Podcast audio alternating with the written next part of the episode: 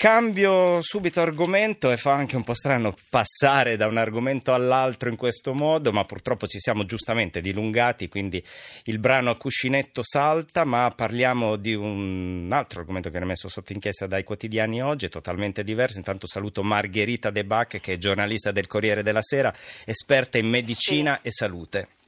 Ciao Massimo, buonasera a tutti. Ciao Margherita, parliamo oggi eh, di soldi, di speculazioni, di malattie ma eh, dal punto di vista anche dell'alimentazione.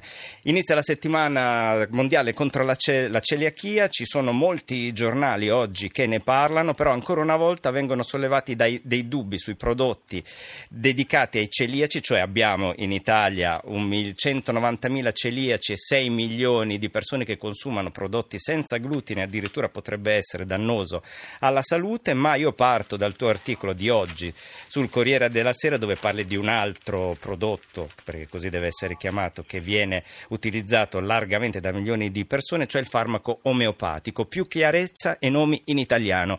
Scrivi tu in realtà riporti quello che ha detto il comitato di bioetica perché ha chiesto tre regole per quanto riguarda i farmaci omeopatici. Quali sono queste tre regole?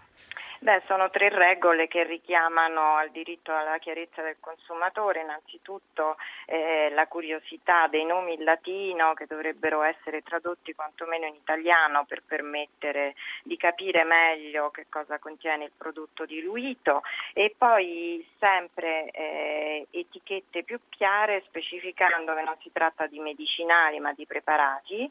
E poi una terminologia più eh, precisa per quanto riguarda riguarda la mancanza di comprovata ehm, efficacia scientifica di questi prodotti. Insomma, il Comitato di Bioetica nazionale ritiene che eh, opportuno debba essere eh, chiarito per, a tutela dei consumatori. Nome in latino perché a volte ci sono prodotti banalissimi come la cipolla, sì. ad esempio, che poi hanno questi nomi altisonanti. Uno dice: oh, Ho preso sì. il farmaco omeopatico, in realtà si è preso un estratto di cipolla. Eh sì, esatto, ma ci sono tanti altri nomi. Io adesso non, non, sono un'esperta di prodotti di omeopatia, però mi hanno fatto degli esempi che veramente sono curiosi. E, e però i medici omeopati, i sostenitori dell'omeopatia, ma non solo, ricordano che il fatto di scrivere i nomi in latino non dipende da uno schiribizzo eh, dell'industria farmaceutica, ma eh, da una direttiva europea che detta a tutti gli stati eh, le regole per la... Il 30 giugno potrebbe essere rivista, stavo leggendo sul... Dunque, il 30 giugno è una scadenza che è stata più volte derogata, rimandata dal 2006 che è uscita questa legge che in pratica da un certo punto di vista equipara il farmaco omeopatico, il medicinale omeopatico, il preparato, come lo vogliamo chiamare, ai farmaci del prontuario terapeutico vero e proprio. E mm, viene richiesto alle aziende produttrici una serie di, eh, viene richiesta una documentazione dei dossier tecnici eh, sul, sui vari prodotti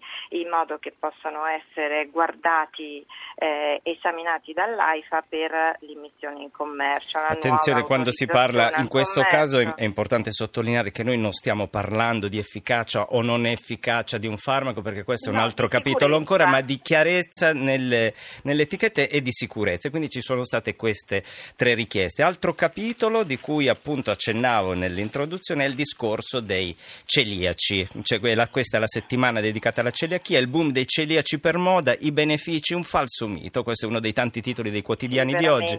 6 milioni di italiani consumano cibo per intolleranti senza esserlo in realtà sono 190.000. In un minuto Margherita mi dici se il cibo senza sì. glutine per chi non è celiaco può essere utile oppure no.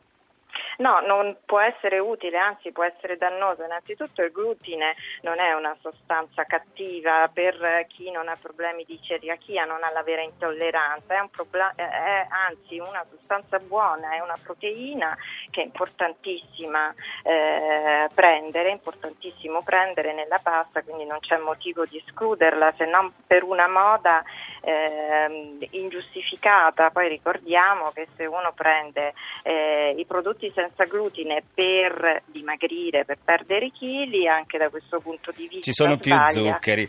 Grazie Margherita De Bach, giornalista del Corriere della Sera, esperta in medicina e salute. Abbiamo parlato di omeopatia, abbiamo parlato di celiachia